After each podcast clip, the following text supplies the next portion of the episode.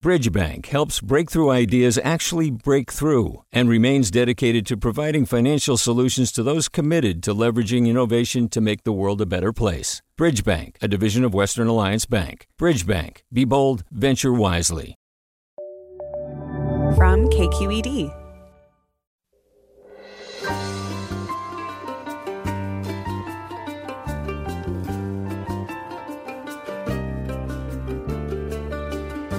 From KQED Public Radio in San Francisco, I'm Mina Kim.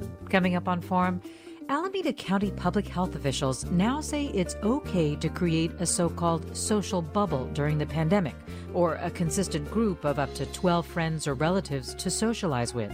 Some people have already been making these kinds of pandemic pods or quarantines as they realize they need to create social interaction that's more sustainable for themselves or their kids.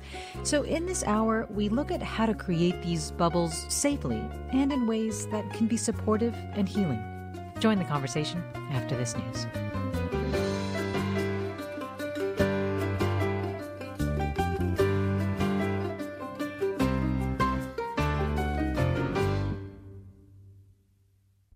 This is Forum from KQED. I'm Mina Kim. Alameda County has expanded its shelter in place order to allow for social bubbles, which they define as up to 12 people from different households getting together and socializing, though still at a distance and outside. And you can only belong to one bubble at a time, which means navigating the process of who to bring in and who to leave out as well as having open and honest conversations about comfort levels around risk. But for those who've already made their own pandemic pods, and let's be real, there are many people who have, they say the initial awkwardness is well worth the healing and connection that can be found in these rapidly changing times. And we want to hear from you. Have you made similar arrangements? How's it working out? What are your questions about structuring your social lives in safe and sustainable ways? Joining me is Mia Birdsong. She's author of How We Show Up, Reclaiming Family, friendship, and community. Thanks for joining us on Forum, Mia Birdsong. Thanks for having me back. Also with us is Christina Cauterucci. She's a staff writer for Slate. Welcome to the program, Christina Cauterucci. Great to be here. And I'm saying your last name correctly, right, Christina? You are. okay, good. And also joining us is Dr. Erica Pan. She's the health officer of Alameda County. Thanks for joining us, Dr. Pan. Thanks for having me. Good morning. So I gave a little bit of information about Alameda County's, you know, social bubble guidelines, but do you want to say more? Is there some important information that I left out there? Uh, sure. Yeah. Thanks for the opportunity. I know this is a, a new concept, uh, and I think the other background is uh, the model or the, the language around this uh, originated in New Zealand, so I want to give them credit.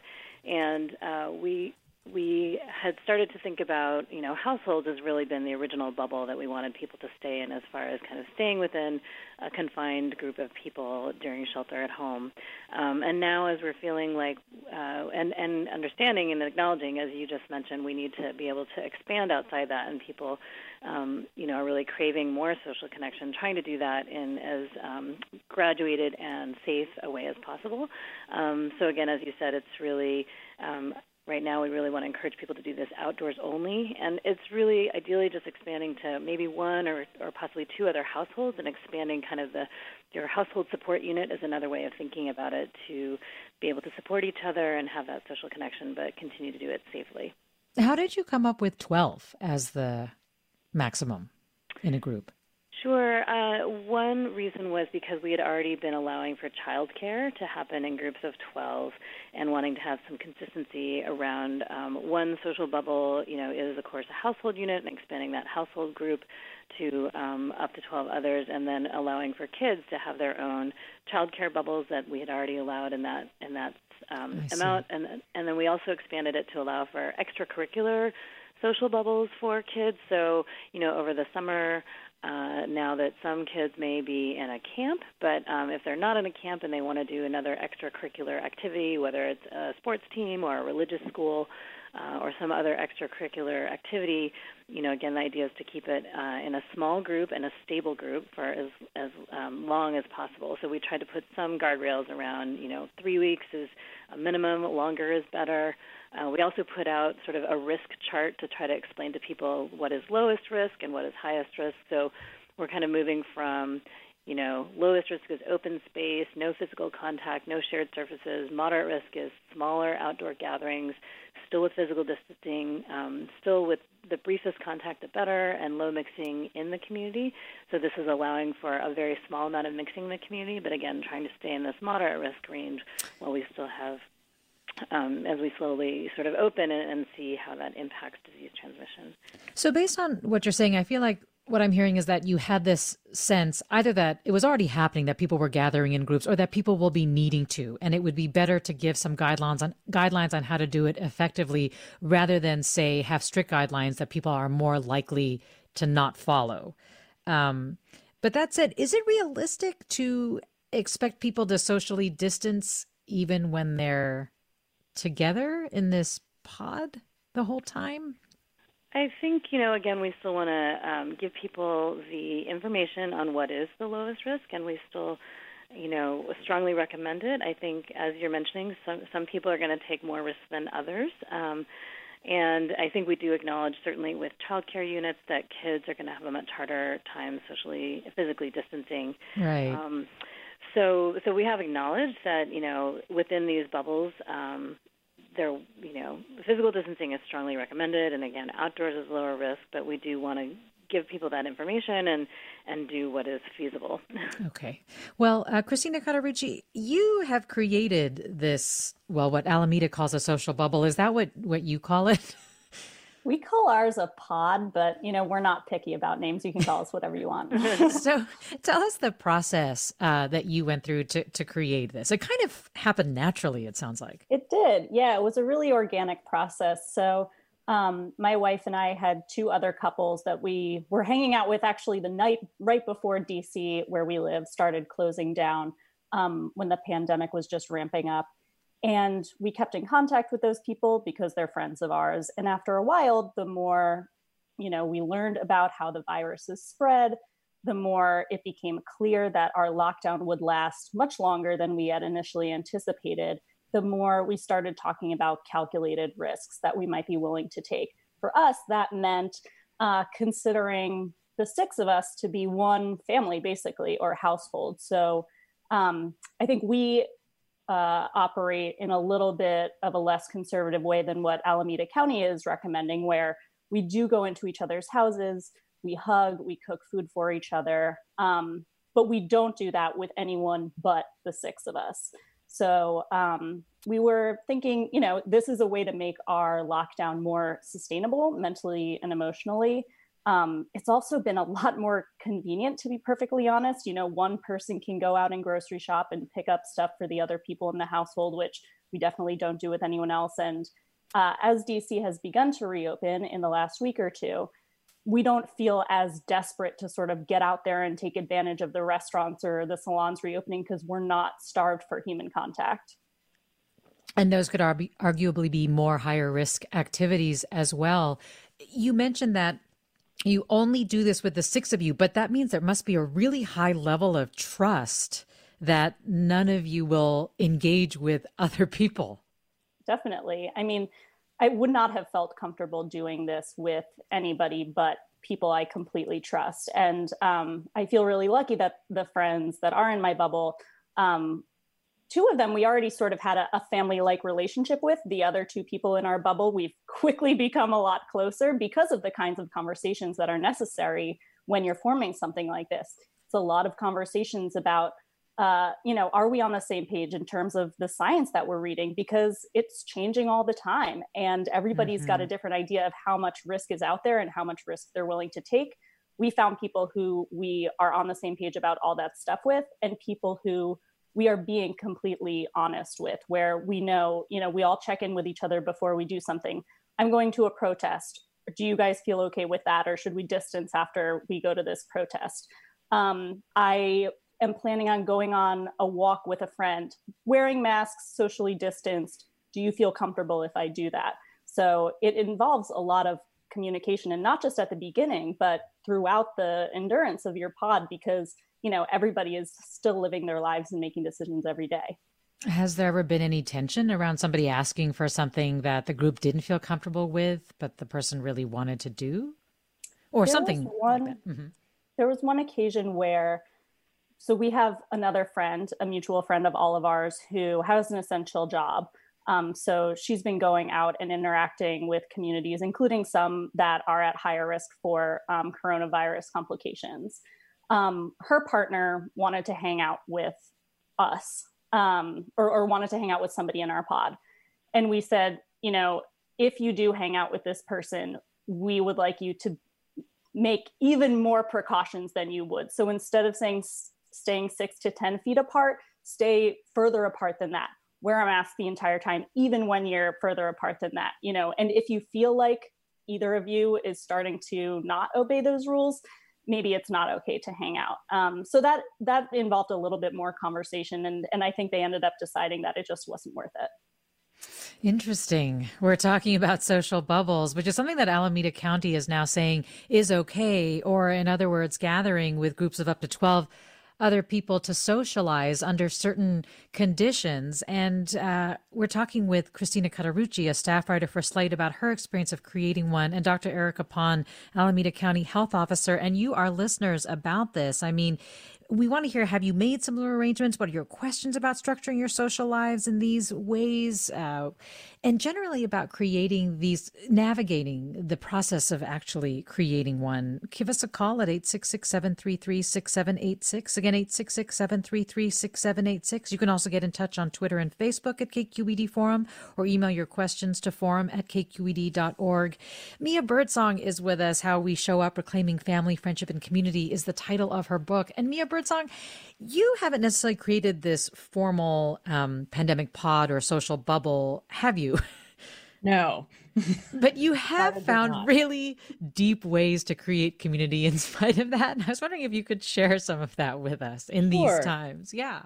So, uh, and part of what I want to just just lift up is that um, I feel like Alameda County is making a very smart move and mm. recognizing mm-hmm. that if they don't provide some instruction about how people can create um, bubbles, that people are going to end up doing it anyway.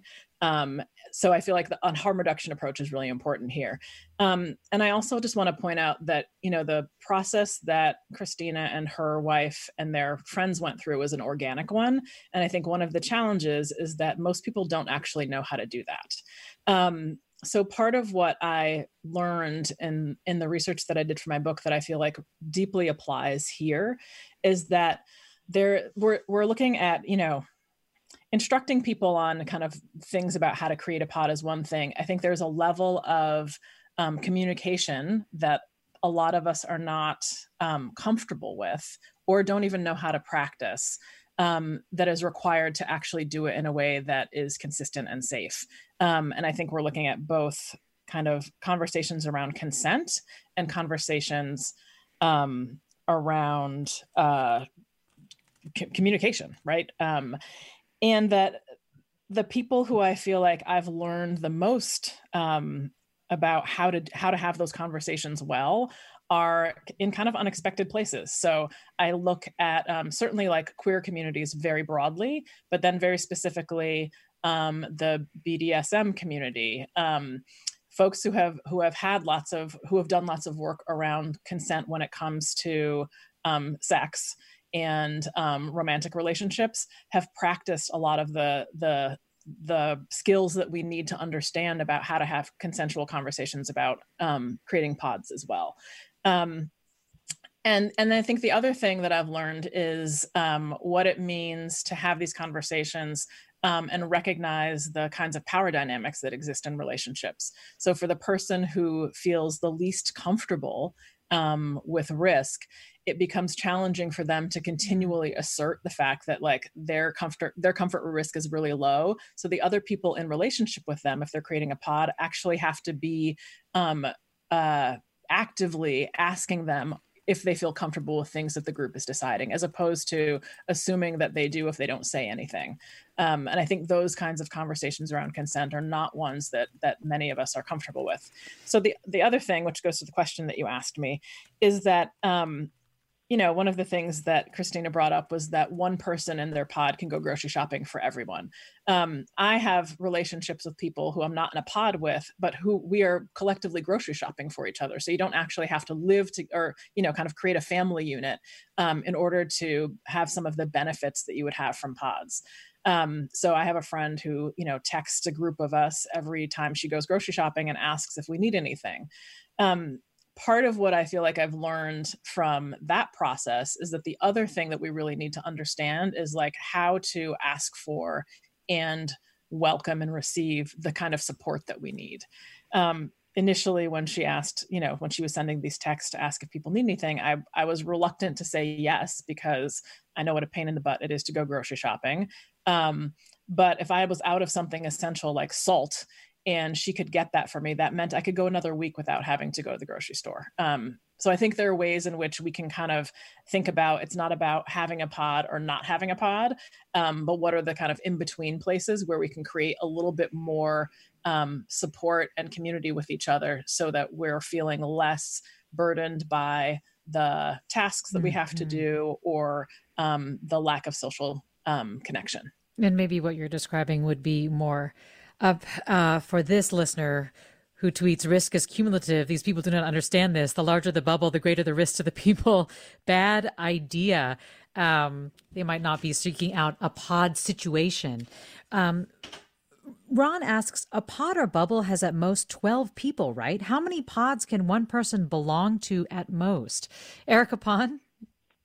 Uh, sure. So right now, what we're guiding people is ideally excuse me, ideally you only have one pod at a time for at least three weeks or longer, and again, longer is better. And I also just wanted to add, I love hearing um, this conversation because the other term that we thought about calling it or that we think about it is a household support unit. So I think combining a lot of these concepts that, that people are embracing this with are about, yeah, how do you support your family or your loved ones and support each other um, in a safe way? Well, Patrice writes there seems to be an assumption here about what constitutes a household. Many of us are in housemate situations without sharing family and friends, and we don't typically consult each other on social interactions. What are the guidelines for us? Christina Cauterucci, do you have any thoughts for Patrice? I was actually just talking to a colleague about this today who's in uh, a house with a roommate who uh, insists on his right to go out and date and hook up with people um, which I think is is universally not recommended right now to be dating and hooking up with multiple people during this pandemic. Um, so she feels like she can't go out and do anything because you know he's sort of using up all of the the risk, if you want to call it that, and so she's sort of closing off her end of the bubble while the other end remains open ended.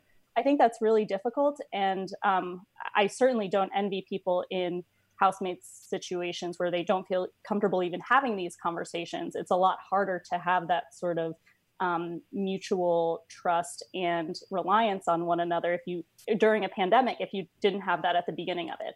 I would say that um, it's it's necessary to um, develop that develop some ground rules if if any of you plan on being in bubbles. I mean if you're living with people, they're basically part of your bubble, unfortunately, whether you like it or not, unless you really have a situation where you don't have to share a bathroom, don't have to share a kitchen, don't have to share common spaces.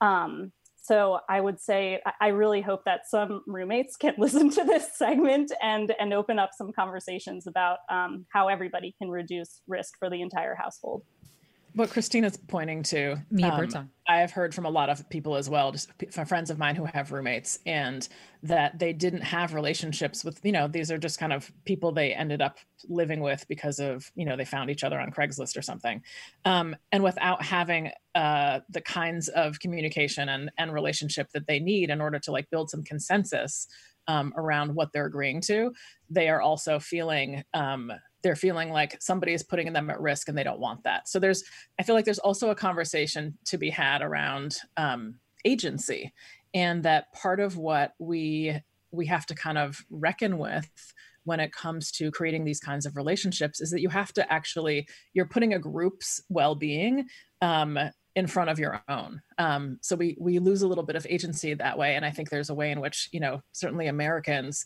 because we so deeply value our independence, um, are challenged around this in a way that I think some other cultures are not. Huh. Interesting. Actually, it kind of reminds me of that point, Christina Cauterucci, that you make in your article, which I really loved. You wrote the whole process of trying to form a pod. The whole process felt vaguely familiar, though. As queer people, we're all accustomed to the heavy processing required around non-monogamous relationships and non-traditional family making. And I think what I hear both you and Mia talking about is being equipped to be able to have these kind kinds of conversations and build this community, in part because you are diverging from sort of the status quo and mainstream culture. exactly. Totally. And I think we, as queer people, are already sort of used to um, establishing our own community rules outside of the norm and abiding by those rules. Um, and, you know, at this point in time, it can be scary for a lot of people when, you know, state and local and federal governments diverge wildly on what they're telling people mm. when scientists don't know what's going on because it's a brand new disease and when decisions made around opening up are made based uh, in many cases on politics and not based on the actual status of you know the pandemic in the community. So i think we feel a lot more comfortable having developed these rules within our pod that regardless of what mayor bowser here in dc says we can or can't do um, we you know are trusting that we're doing what's comfortable and right for us well, let me go to Elaine in Castro Valley. Hi, Elaine. Join us. Uh, you've kind of touched on this, but I've got uh, two older teenage uh, kids, and my husband and I, and obviously the kids don't want the same pot as us. So, mm. do we each get 12 people, or does the household get 12 people? Erica Pan. sure. Um, so the way we have put it into our, uh, our health officer order and and what we recommend is that the household can have like a a bubble again for sort of a household support unit, and then children can have a separate overlapping bubble, um, but really trying to keep it to one uh, overlapping bubble for the for each kid. So, and each kid can have their own. To your point, because your kids are going to have you know a different set of friends or a different age appropriate camp or extracurricular activity, um, but really trying to keep it to um, you know one one extended household bubble, and then each kid can have either um, if they're younger, it's a child care or a camp, or if you have teenagers, maybe they have one smaller group of friends that they each stay in a stable group with um, to follow some similar rules with, and, and really limiting it to that. Mm, though it sounds like there is a lot of negotiating that's in their future. Dina writes, I, re- I realize that forming bubbles will make life much easier for my children who have elementary age I realize that forming bubbles will make life much easier for my children. It also means that my husband and I will not be able to see them and definitely not be part of their bubbles. Bubbles will effectively isolate older people even more. Seniors and people of color are bearing the greater burden for the virus.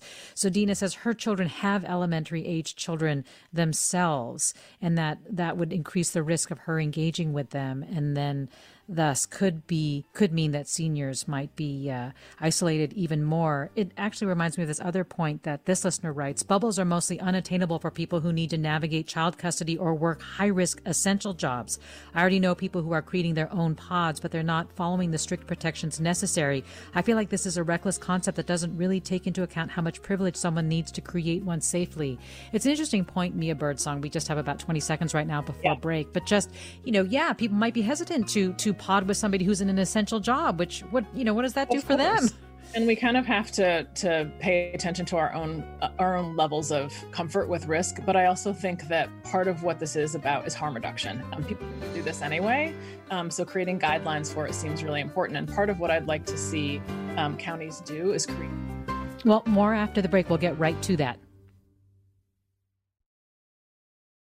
This is Forum from KQED. I'm Mina Kim. We're talking about how Alameda County has expanded its shelter in place order to allow social bubbles or up to 12 people from different households to get together and socialize, though they recommend still at a distance and outside. And we're hearing from you about your reaction to this, whether or not you've made similar arrangements, what you think will come as a result. Going into the break, we were talking about how some of these bubbles might not work for seniors or not be available to essential workers. And Mia Birdsong, you were saying that uh, that you would like to see counties do something. What was that?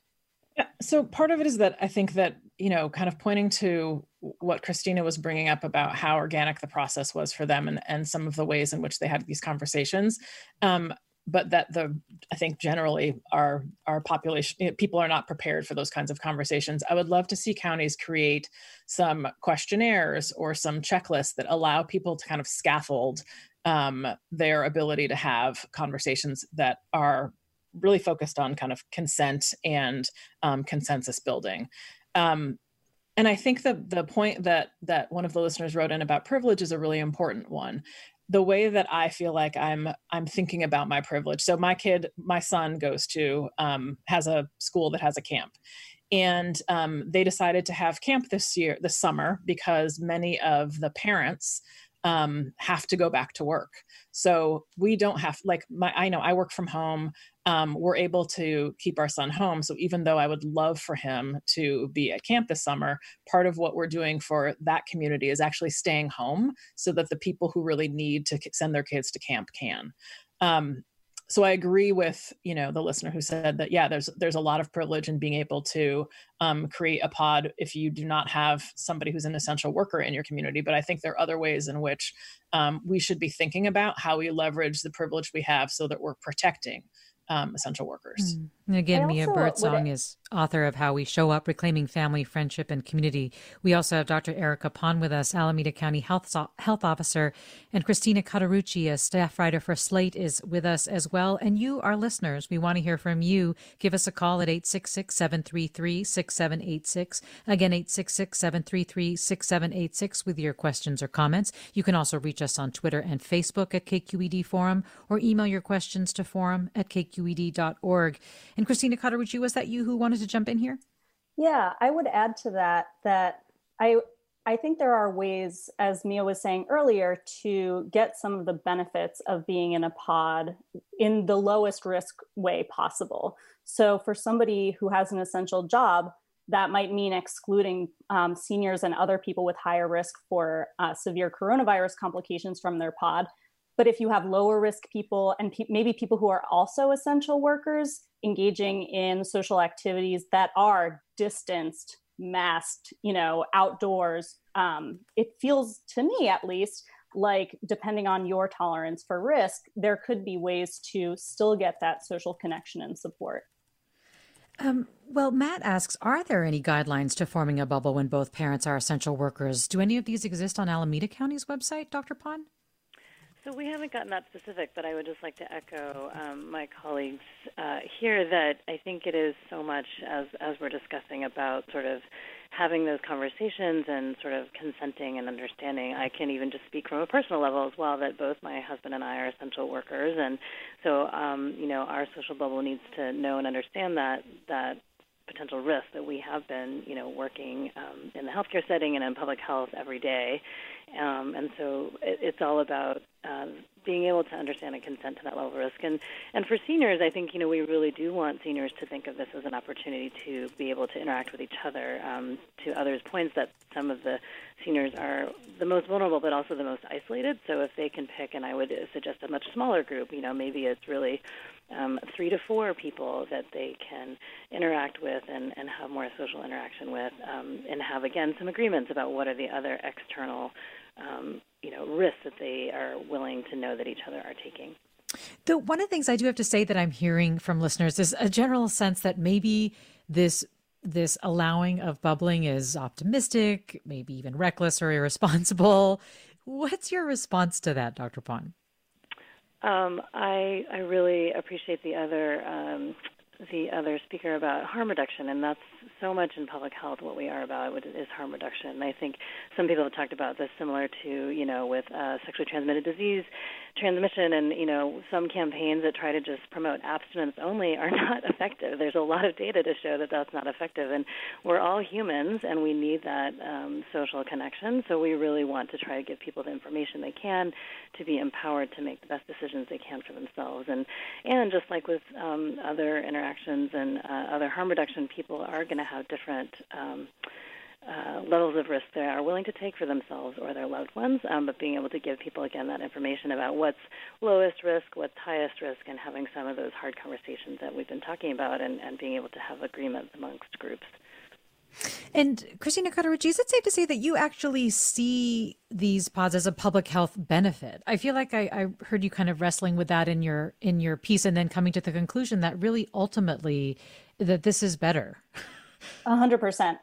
Um, and and part of that comes just from uh, you know the idea that it is a structure to form so that people aren't just sort of willy-nilly going out and hanging out with people with no idea who those people who have hung out with. You know i've had people come and say to me sort of bring up their lessons from sex ed which is you know well if you sleep with one person you've technically slept with all the people that that person has slept with.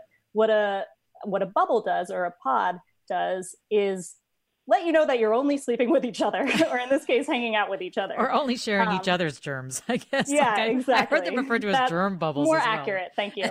Um, and so, in that way, it it not only minimizes your risk because you're closed off as much as you can be from the rest of the world. So, you know, if one of you becomes infected, the impact is limited, but it also just gives you a knowledge of how much risk you all have because you know what each other is doing. You don't have to guess about, you know, whether somebody was out on a date or you know at the gym or something like that.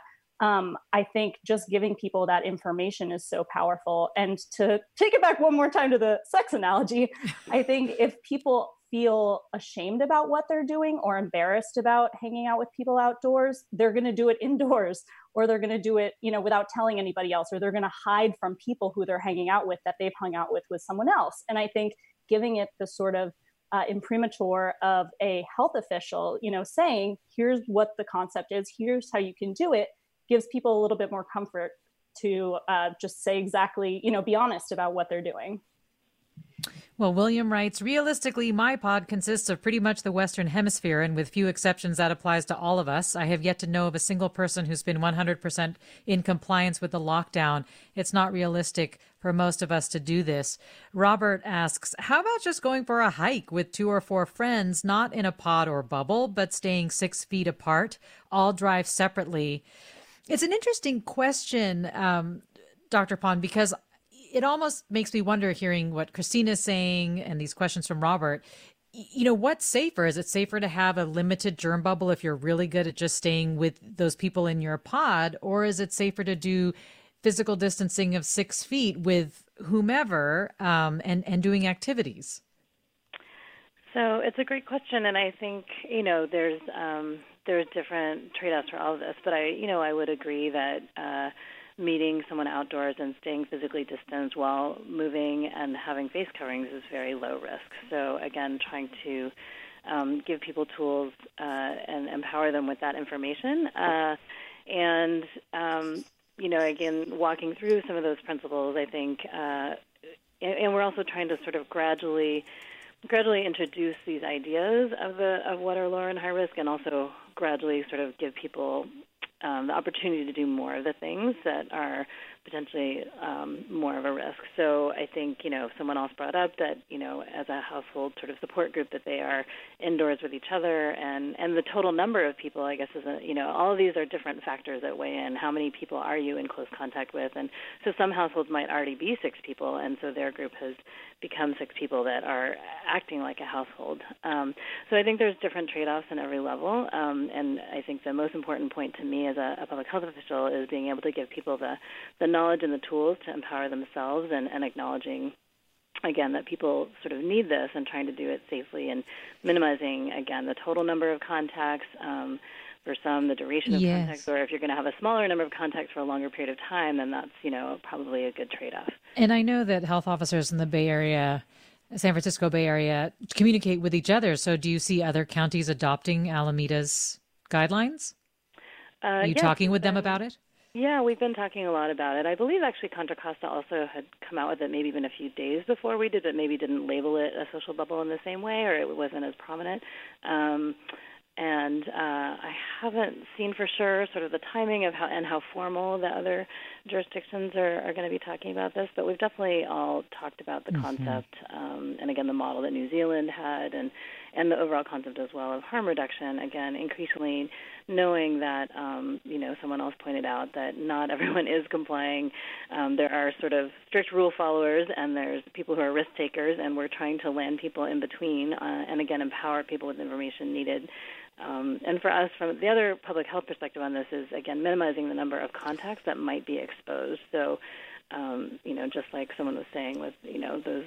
Uh, games that are played with M&Ms and, and seeing, you know, how many people might be infected. We really want to minimize the duration of contact, right. the number of people that are uh, exposed to each other. Well, let me go to Bernice in San Francisco. Hi, Bernice. Uh, I am uh, here to ask a question about uh, what do you do if you make a mistake? I'm a grandmother. I let my uh, five year old grandson uh, play in a park uh, with some children who were um, playing baseball. It was older boys, and they wanted to teach him how to play baseball. I let him do it, and then realized shortly afterwards when Papa showed up that um, it was not a good idea. Uh, what do I do? Hmm. Bernice, thanks. Uh, I, I'm going to ask you, Christina Cauterucci, what you think about that. That's really hard, and I really hope that um, your grandson's father was understanding. Um, I I think the most conservative measure would be to, you know, quarantine for two weeks, which is sort of the recommended um, time span that people have suggested. You know, if, if you come in contact with a, a, risky situation, quarantine for two weeks, and by that time you should know whether you have coronavirus or not. Um, I think everybody has to make their own decisions, though. That's certainly not an option for a lot of people. You know, if he needs to go to childcare or something. Um, I think the most important thing for anybody to do in that situation is to just be understanding that mistakes happen um, and also be honest when mistakes do happen because if you end up coming into contact with somebody and either you find out that they've been exposed to coronavirus or you were just out in a crowd and sort of lost yourself for a minute um, you know just be able to communicate that to the other people in your pod um, because otherwise the you know everyone doesn't have the information that they need to make the best decisions for themselves. Yes because you could actually can, be affecting their health if it's short. Mia birdsong? Right. Part, part of what i what i'm part of what i hear in this is is really an opportunity for us to learn how to have um, stronger relationships with people right? There's a kind of communication that's required um, to admit that you made a mistake to be honest with it to be honest about it. And then if you're you know kind of hearing that from somebody who you're who you're connected to for you to be able to hear that and um, and then together figure out what it is how you want to resolve it right? There's not there's not one answer to kind of what the mm. what you do it really is about if if we're in community with people or if we're creating these bubbles um, that we actually need to be deciding together what it is we want to do in response to that. So, our public health officials are going to have guidelines, but part of what I heard in Christina's story when she talked to us about how um, she and her wife and their friends created this their pod was that they were all thinking about and and talking about what's the science that we're looking at and what are we agreeing to? Um, and that's different from what are our public health officials you know kind of telling us. I think that's one piece of the puzzle but the other piece really is how are how are we being an honest open conversation with people. How are we dealing with it when we make mistakes? How are we addressing our own feelings of shame um, that come up? How are we able to like be um, like hear people when they make mistakes and not you know and then like move forward? And i think that that that piece is not something that we're going to get from public health officials. That's something we have to be grown people about and learn how to um, navigate. But i think the opportunity here is you know there's our navigation through this period of time where coronavirus is with us but after this we'll be in much deeper um, connection with folks. We'll be um, much more well known to people. We'll, we'll be safer because we'll have deeper community. And i think that that's really important to think about as well It's interesting. You, know, your point reminds me of this comment from Karen who writes, I've been singing for a live stream church service. We've been social distancing. I'm worried now that I know a few of us have attended protests. Two people in the group stayed home last Sunday and one was tested. Does someone on your panel have recommendations? I'm not sure I want to go this Sunday and wonder what I should do. So I guess somebody, you know, in a group that she socially distances with ended up going to protests and now she's not feeling comfortable. and I don't know if she's asking a health question or more of a communication question, as you were getting at Mia Birdsong. Right. But it is this just interesting sort of tension that we all have to address in ourselves. Then there's this other comment from Nina who writes When schools open, won't these social bubbles literally burst? What do we do then? And I found that interesting and related to what you were saying as well, because I had read this piece, um, Mia Birdsong, about how these social bubbles or pods could potentially also offer models for how schools do things for example mm-hmm. maybe putting kids from the same neighborhoods or who are who are potting together together in classes or things yeah. like that like do you yeah, see I mean, that I translation mm-hmm. the the opportunity here for us to get really creative about how we're going to address the tension between like the absolute reality that what is the safest thing to do is for us to not be around other people but like physically. But the mental health reality the economic reality that we actually do need to be together. Um, and i think figuring out what all of those things look like i would love for our you know for our public health officials for our governments for our school districts to really be thinking creatively and actually learning from the communities of people who have had to address many of these things prior to um, corona um, I think about queer communities. I think about specifically trans folks, um, certainly the folks who are dealing with the HIV crisis um, in the 80s um, like I said, the BDSM community. I feel like there's there are faith communities who are really good, like the Quakers, at thinking about consensus. Um, there are indigenous folks who have practices of coming to um, agreement with each other. So there's a lot of wisdom that exists in lots of communities who don't tend to be heard from or or asked about their wisdom very very much. And I feel like those are places we really need to look to inform um, what kinds of systems we put in place mm-hmm. moving forward. Well, let me go to Danielle in San Carlos. Hi, Danielle. Hi. My question is what about people who've already had COVID and how would the pod model sort of apply to them? Hmm. Does it change the pod rules, Dr. Pan, if you've had COVID? So, um, a couple comments on that. So, when um, when someone has been infected, we do have you know very strict rules about isolation and when we presume you are infectious. And typically, right now, the science is telling us that you're infectious likely for up to about 10 days after you first had symptoms, or if someone didn't have symptoms from when they were first tested. Uh, so that's when we will actually recommend a actually a legal isolation order, and we have these blanket isolation orders for people that we contact after they are tested positive, and we're um, notified about that. So so you do want to stay absolutely away from other people for that 10 days, or it may be longer if you're um, if your symptoms. You also need to be uh, completely better for at least three days after your symptoms have gotten over. And then after that, we presume that um, you know you're not infectious anymore. And I think the harder question that we're all you know going to see over the next months to years is once you've been infected, does that mean you are immune for you know are you immune for just a few months? Could you be reinfected, or are you immune for a lifetime? And that's the question we don't know the answer to yet. Um, and I quickly wanted to just comment on one of the other, some of the other conversation too about I think the other way to think about this is all of us do take our own risk assessment into our own behaviors or potentially the ones that um, for our families or our loved ones.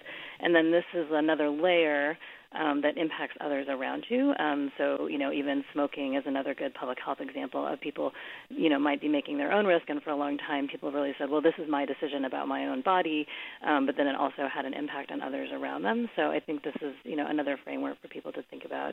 Uh, and we are working really closely with schools and trying to come up with classrooms as being bubbles and trying to really minimize huh. mixing across classrooms. So, you know, we are talking with the superintendents weekly about that and coming up with school guidance very much based on similar concepts. Well, let me go to caller Corey in San Francisco next. Hi, Corey. Um, hi. I have um, ME CFS, which leaves me immune compromised, and they, the consensus is it would make me much worse if I got this. And I have an 11 year old daughter who, of course, is desperate to socialize. And we have a family that has a kid who is her best friend um, and a good friend of ours, and they are taking almost equal risks with us, um, but not quite. They're a little bit more risky than we are. I mean, we're wiping down our mail, we're staying six feet away with masks on, we're going grocery shopping every two weeks, and they're just doing a little bit more than that. They're going to to pick up, you know, like beer from a bar in a container once a week through a crowded sidewalk. And their thing is, you know, where the communication is great, we're we're close, it's not a problem in that way. The idea that they could potentially be the cause of me getting more sick or dying because of this is enough that they don't want to take the risk on my behalf, even though I might be okay taking the risk and so it's it's it's a it's a unique situation, but it's it's a, it's a I'm sure that there are people who have you know elderly family or whatever that people aren't willing to be responsible for somebody else's immunocompromised or elderly person. Yes, but I find it interesting that you, Corey, sound like you are willing to take the risk. Like you're okay with it. I mean, their risk is only slightly worse. I I mean, yeah. It, but it sounds like it, you've decided you're it's a it would be okay with you if they decided to. My my thought was maybe for a month to huh. take the the slight extra risk so that our kids could see each other because our kids, you know, like uh, you know, it's it's it's hard to be an 11 year old in this situation, mm. and and my daughter's watching her fan, friends have slumber parties and birthday parties that are completely not masked, completely not you know, people are are just throwing everything to the wind. And she's been so, you know, we've all been so careful, and she, of course, has to be ten times more careful to protect me. Yeah. This really, thank you, Corey. This really gets at Christina Cauterucci. What you were talking about is, while we'll have the public health guidelines and, and Mia Birdsong as well, actually, you know, it really is then there's the other level of conversation, which is really with each other and, and how we're going to interpret and use them and, and really gauge what's right for us. Um, and we've gotten a lot of questions around you know whether certain situations are okay. So i'm going to try to run through some of these fairly quickly uh, dr pan but uh, this listener writes a friend of mine invited me over for a visit. I've been limiting my exposure since march and wearing masks in public. She admitted she's going out on dates. Should i ask for more details to make a better decision? I'm not sure i want to visit with her in close contact and then Sandra asks, My son and his band are coming to record nearby. I won't let them stay here, so they've rented a house. Am I foolish to let them visit for meals outside with masks and personal space? They do not necessarily practice safe COVID guidelines. so, any thoughts for this friend in terms of the safety of seeing somebody who uh, they know date and Sandra's son's meeting with her band with his bandmates outside with masks? Sure. I think um, I think my my response is that uh, you know again the decisions that you can also make are about um, uh, that interaction of visiting someone else. So if it's outdoors and people are six feet or further than six feet apart, and especially if eating, you might want to be a little bit further because you won't have the face coverings. But but if you can, you know, have the sort of least risk there, I'd say it is rel- it's relatively safe to be, again, six feet apart, face coverings mm. on, if you want to um, socialize in that way, which is why we're sort of starting with that as the, the base guideline. Instead of, say, making a pod, a committed pod. Yes. Yeah. Yeah. yeah. Um, well, Brad writes, can your guests comment on the role testing can factor into safe socializing? If tests had fast, reliable results, wouldn't we be able to socialize safely without masks and social distancing, Dr. Pan? So there's um, both the, the, practicalities of that, right? So a test is at one point in time. So um, if you were able to test immediately before every interaction you were going to have, but you know at any moment you could be incubating, and as someone as we were talking about, you can incubate anywhere from a couple days up to two weeks later. Um, so it's it's reassuring in that moment, but there's some practicalities again about about testing uh-huh. and how often you can do that. Certainly in high risk settings, we're now recommending that you know all staff in skilled nursing facilities are tested you know periodically over and over because that's a high risk setting for um, transmission to a very vulnerable population. Um, I do think there's going to be, you know, uh, easier testing in the future. There's some looking at saliva testing, and and also if it can be a faster turnaround, as you um, as mentioned, there that that technology is improving as well as far as fast turnaround. But there's just going to always going to be some practicalities. I think about, you know, how often would you really need to test every individual, and is that practical, and how can we implement that? Well, I'd love to get either Mia or um, Christina's response to Barbara, who writes What's your advice for older adults or people with a health condition who'd like to create a pod but are worried about infection? I would say, from my perspective, it would make sense to since i assume this person is taking very few risks due to you know their age or their condition to find other people who are also taking very few risks whether that means you know making a very very small bubble of just two or three people um, who rarely leave the house um, or um, being simply on the same page with people who are willing to take that extremely conservative approach to isolation with you. And Mia Birdsong, to Corey's point about having her daughter, um, her 11 year old, and wanting her child to be able to engage with people, if you are not able to make a pod, or there may be reasons that a pod isn't isn't something that might work for you, um, what are some socially distanced activities that you can do with kids that you found? So, you know, I mean, obviously there is the the the Zoom call. um, there have been a lot of those. My daughter, who is almost 15, um, has Friday Zoom calls with her friends, and they don't actually talk the whole time. Sometimes they're like doing other stuff. They're just kind of have their screens on and are in each other's presence. Um, you know there's there's obviously less risk when kids are outside and farther away. Um, mm. you know part of what i'm hearing in these questions is a desire to have definitive answers. Um, and the fact is that there is you know as christina pointed out earlier there there aren't any. Um, the the science is not, we're learning you know the science our scientists are learning things as this progresses. Um, there is no no risk situation. There's no kind of context that you can kind of create for yourself that is going to um, like clearly not ever allow anybody who's in a group of people to get corona. I think part of it is that we we are really not um, we really want definitive answers, but what we really need to do is ask ourselves um, what we're comfortable with. So I think yes. about this older woman who just asked this question about creating a pod. And I think, like, first, what she needs to do is, like, you know, like journal about what kinds of risks she's willing to take and what kinds of risks she's not willing to take. Yes, and- really engage deeply with yourself. It's such a good point, and I really hope that in in the space where we can't give necessarily definitive answers, that uh, that what listeners walked away with today was some some wisdom and and some experience that they can learn from. So thank you, Christina, Mia, and Erica Pan. I'm Mina Kim.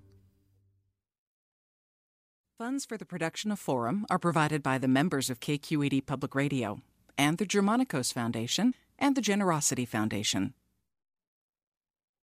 Support for Forum comes from San Francisco Opera. Set 10 years after a school shooting, the critically acclaimed opera Innocence takes us into a complex emotional journey where our understanding of innocence and guilt is constantly upended. Kaija Saariaho's ethereal score collapses the past into the present as a community of survivors grapple with how to move forward.